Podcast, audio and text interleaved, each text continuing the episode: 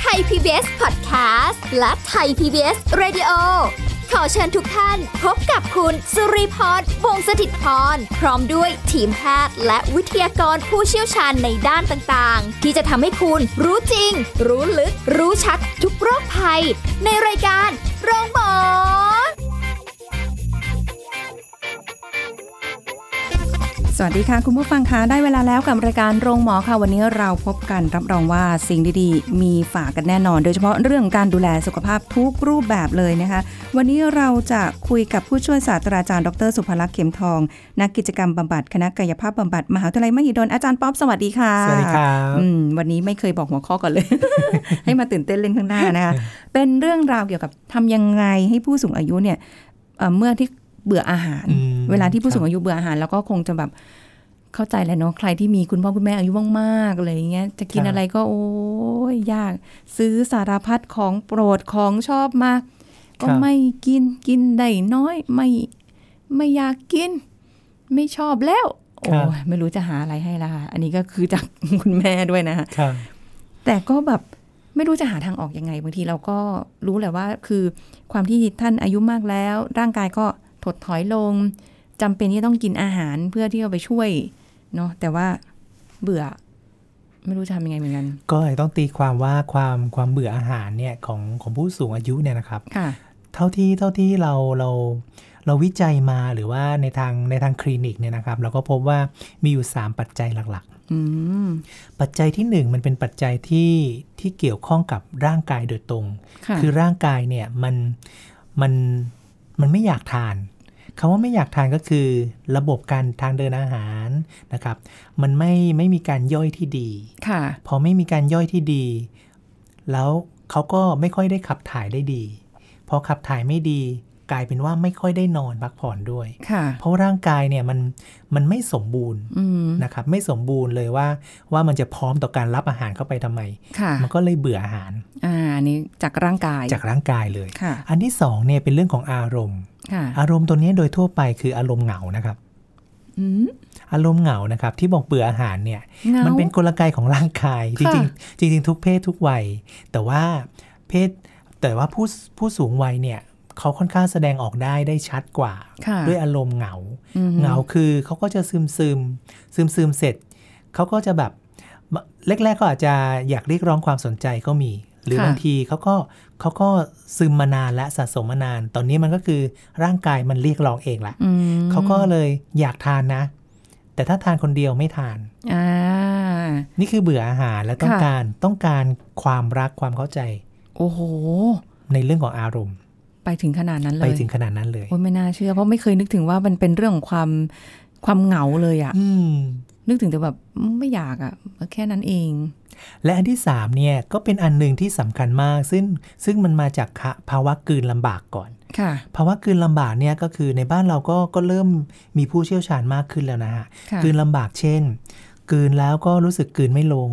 เนาะเคี้ยวยาก ค่ะ อาหารที่เข้าไปก็รู้สึกรสชาติ คือจริงๆแล้วผู้สูงวัยรสชาติเขาก็จะรับรสได้น้อยแล้วล่ะ ค่ะ แต่พอบางทีก็อาจจะเค็มเกินไป อืม โดยที่จริงๆอาหารก็ไม่ได้เค็ม ค่ะ หรือว่าหวานเกินไปอย่าง อื เงี้ย ม ก็คือเป็นเรื่องของการเผาผลาญในร่างกาย เป็นเรื่องของฮอร์โมน เป็นเรื่องของหลาย ๆ อย่าง ค่ะ ที่ที่ที่มันทำงานในเรื่องของภาวะการกลืนลำบาก ค่ะ ก็พลอยให้พอกลืนลำบากปุ๊บฉันก็ไม่อยากกิน ค่ะ ก็เบื่ออาหารตามมา โอ้โห อันนี้คือสามปัจจัย ใช่ฮะ หลักๆที่ที่เจอ ครับ ด้านร่างกายเอาอันนี้มันเป็นเรื่องธรรมชาติก ธรรมชาติ เออ แต่ว่ามันก็จะมีผลเยอะเหมือนกันนะฮะคือน้ำหนัก ค่ะ มันจะลดลงพรวบเลยนะฮะ อ้าวผอมเย แล้วลดลงพวบเนี่ย คุณหมอก็พยายามจะให้ยาเพิ่มเข้าไปอีก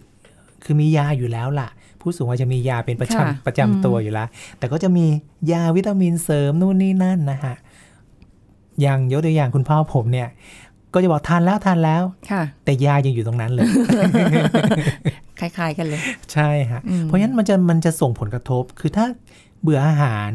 ก็จะเบื่อสิ่งที่จะเอาเข้าปากด้วย และสำคัญคือยาต่างๆ ที่ผู้สูงวัยต้องการนะครับ อืมอันนี้มันจะมีทางแก้ทางออกบ้างไหมคะ หรือว่าจะช่วยอะไรได้บ้างไหมคะ เพราะว่าบางทีถ้าเกิดเป็นปัญหาเรื้อรังระยะยาวนานแบบนี้เนี่ย ก็น่าเป็นห่วงนะ สาร ใช่ อาหารก็ได้ไม่ครบ ใช่ ไม่กินอีกไหนจะเงาเงาซึมซึมๆอีก โอ้ ครับ เป็นหน้าเป็นห่วงหลายอย่าง ก็ขึ้นอยู่กับว่าอยู่ที่ปัจจัยอะไร แต่ละปัจจัยนี้ก็มันมีความความความความพิถีพิถันในการออกแบบโปรแกรมนะครับ ค่ะ ซึ่งซึ่งนักกิจกรรมบำบัดเนี่ยก็พร้อมนะครับ ในทุกโรงพยาบาลถ้าถ้าเกิด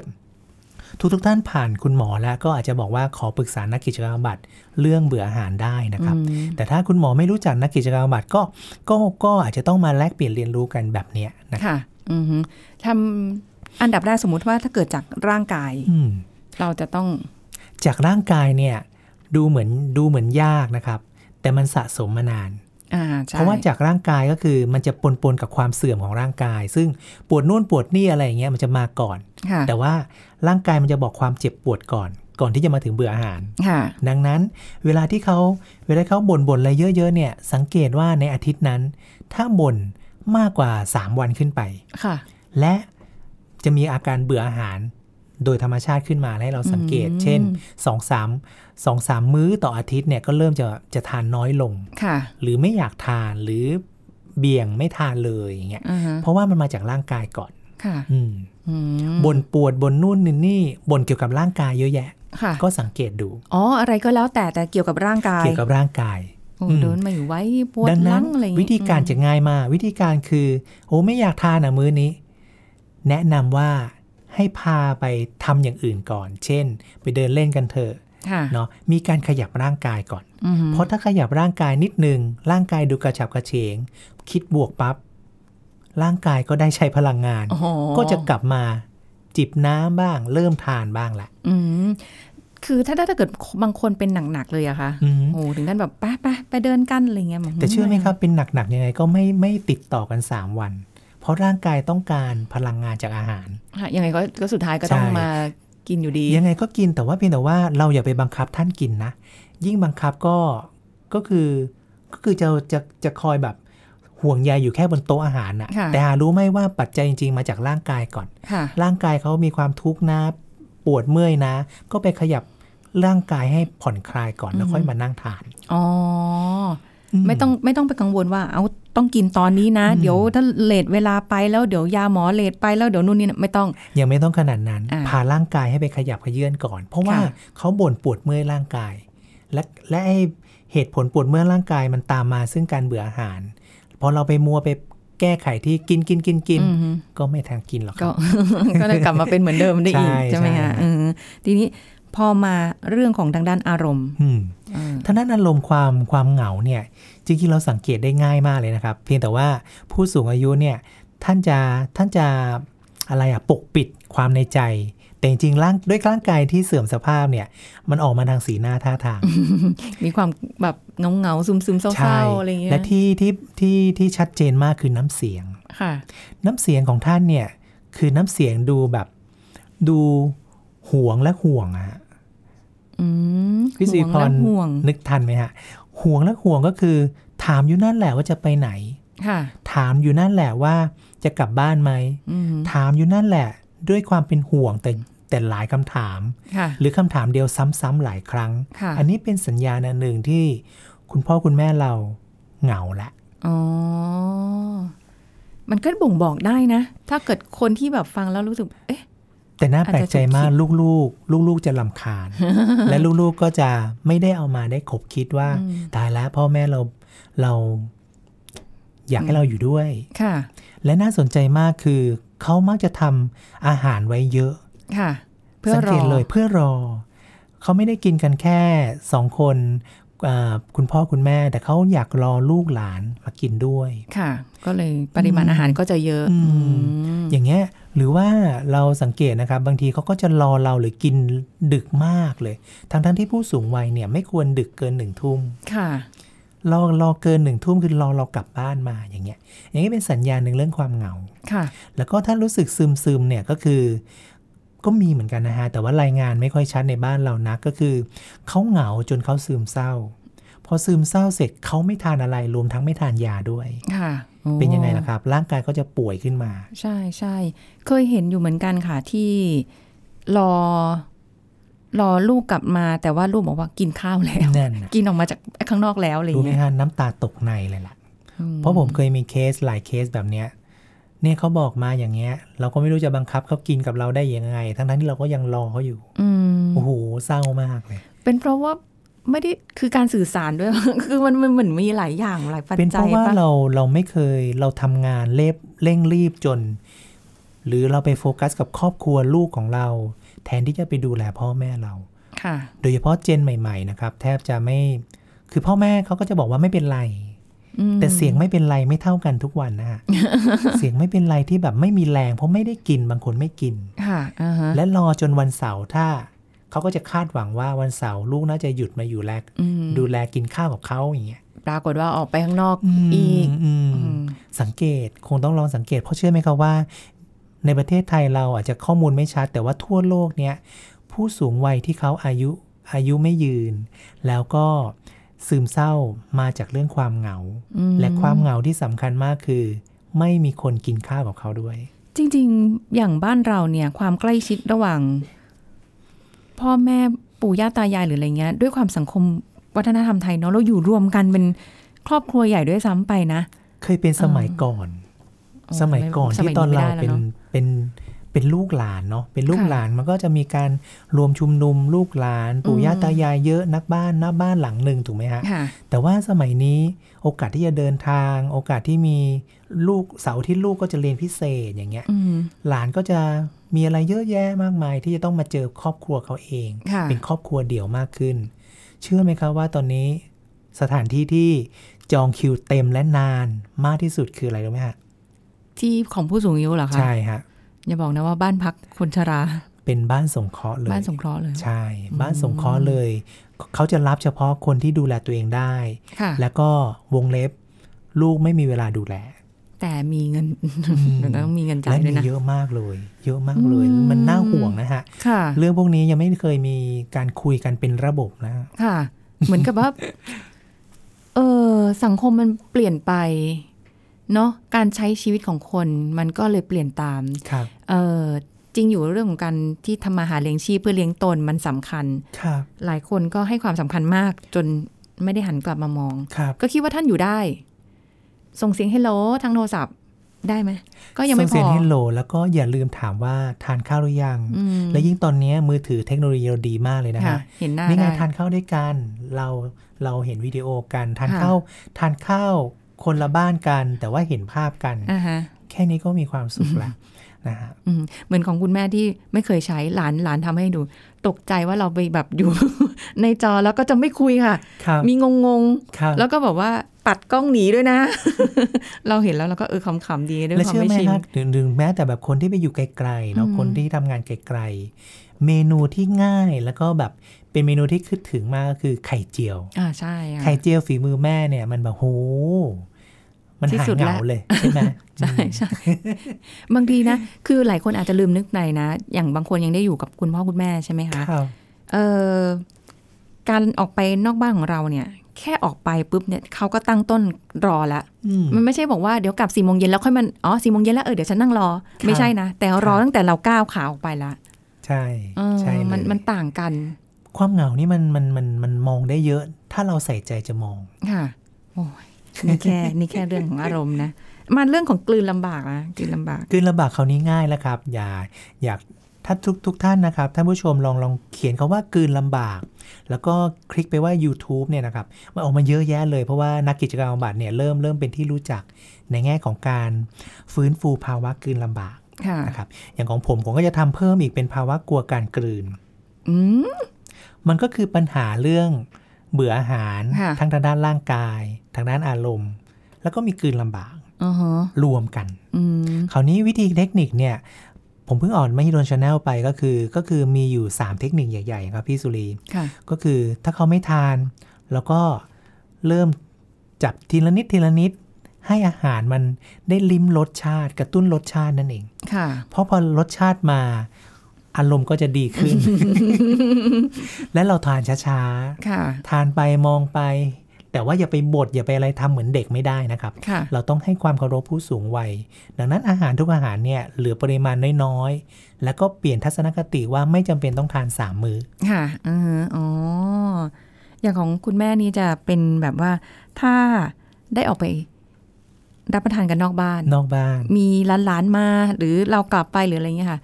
จะกินได้เยอะขึ้น อืมอืม จะรู้สึกแฮปปี้มีความสุขอะไรอย่างเงี้ยแต่ถ้าแบบที่ผ่านมาอยู่บ้านแบบถ้าไม่ได้มีใครไปหาหรืออย่างเงี้ยก็จะแบบเวลาโทรไปถามกินข้าวหรือยังอืมกินอะไร ครับ ก็เหมือนเดิม ครับ เป็นไงมั่งอร่อยไหมงั้นงั้นแหละ แต่แนะนำคือถ้าถ้าถ้าไปนอกบ้านเนี่ยไปให้สม่ำเสมอ อืม เพราะการบางทีอาจจะต้องตั้งตารางเวลาเลยนะครับว่า ค่ะ เดือนละสองครั้งที่เราจะไปนอกบ้านกัน ค่ะ ไปที่ไหนด้วยนะ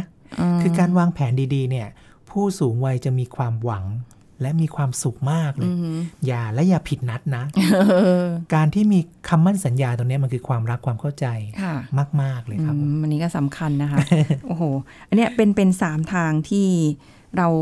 ได้รู้แล้วทีนี้จะได้สังเกตกันได้ง่าย ๆนะคะ แต่เดี๋ยวเราพักกันสักครู่ค่ะอาจารย์คะ เดี๋ยวช่วงหน้าเรากลับมาคุยกันต่อค่พักะกันสักครู่แล้วกลับมาฟังกันต่อค่ะ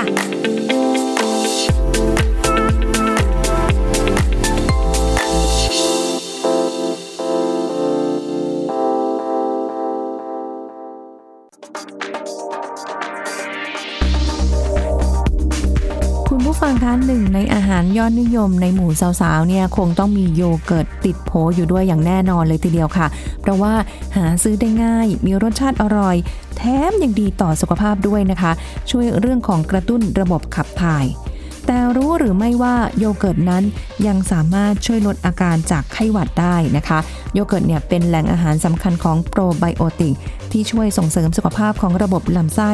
ช่วยกระตุ้นระบบภูมิคุ้มกันของร่างกาย ในการกำจัดเชื้อโรคที่บุกรุกเข้ามาในร่างกายของเราอีกด้วยนะคะ แล้วยังมีผลงานวิจัยอีกมากมายเลยค่ะ ที่ชี้ชัดว่าโปรไบโอติกนั้นช่วยลดความเสี่ยง จากการป่วยจากไข้หวัดได้จริง และที่สำคัญคือก่อนซื้อต้องดูให้แน่ใจก่อนนะคะว่า เป็นโยเกิร์ตที่มีโปรไบโอติกที่สำคัญอยู่ด้วยหรือเปล่า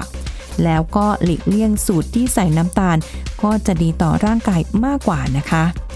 ขอขอบคุณข้อมูลจากสำนักงานกองทุนสนับสนุนการสร้างเสริมสุขภาพ หรือสสส ไทย PBS ดิจิทัล Radio ออกอากาศจากองค์การกระจายเสียง และแพร่ภาพสาธารณะแห่งประเทศไทย ถนนมิภาวดีรังสิต กรุงเทพมหานคร ไทย PBS ดิจิทัล Radio วิทยุข่าวสารสาระเพื่อสาธารณะและสังคม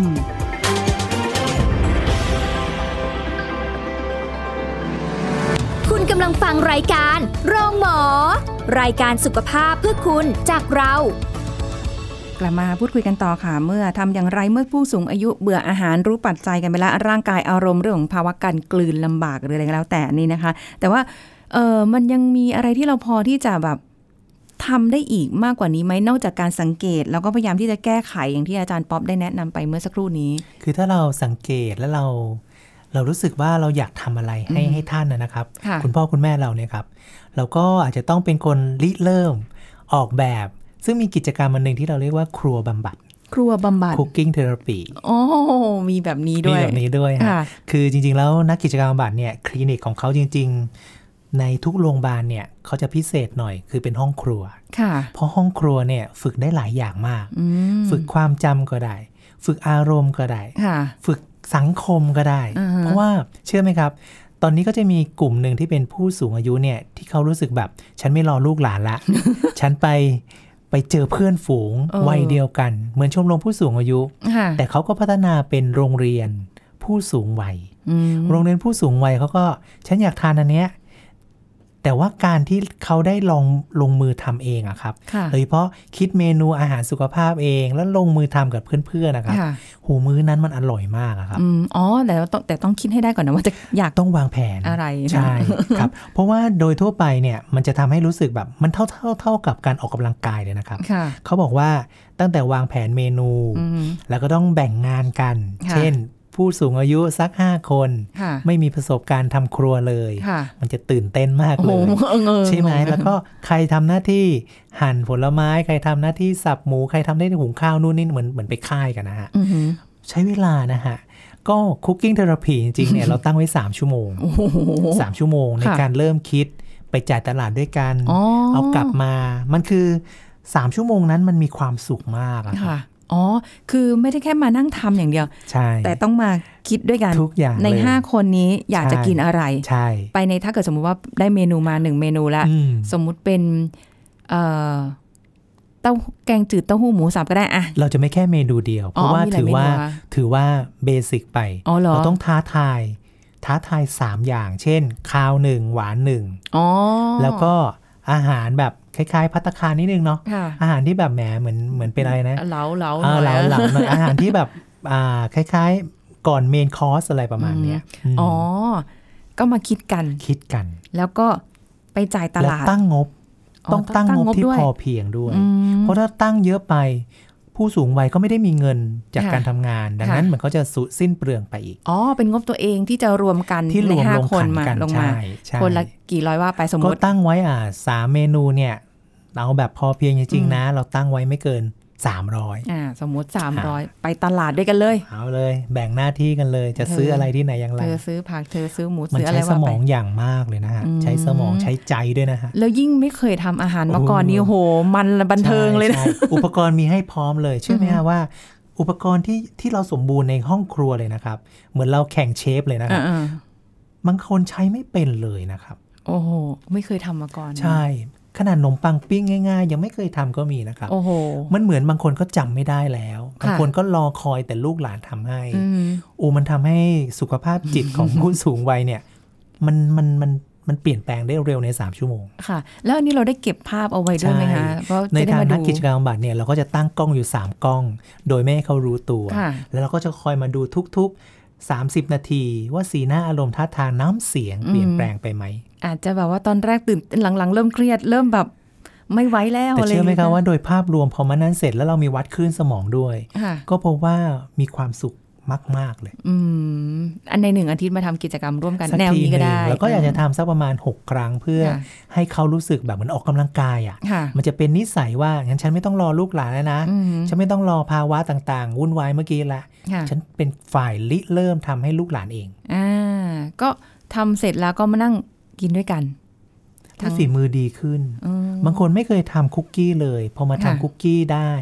ก็ตื่นเต้นมากแล้วบอกว่าจะไปสอนหลานทำคุกกี้ เออเออแต่จริงๆนะมันมันมี ดูดี ผล ไหม ต่อต่อยอดได้นะ เวลา ใช่ กลับบ้านไปแล้วรู้สึกว่าเอ้ยอยากทำอ่ะ เออ วันนี้ฉันทำเมนูนี้มา เออ แล้วกินกันได้อ่ะเอ้ย เออ อ อ ยากทำอะไรอยอาย่ากงเงี้ย ทำต่อแล้ว ใช่ ก็ ใช่ ลูกหลานของเราก็จะได้ทานด้วย อืม ย่าง เผ งี้ย ลอๆนะ บางทีอาจจะไปหา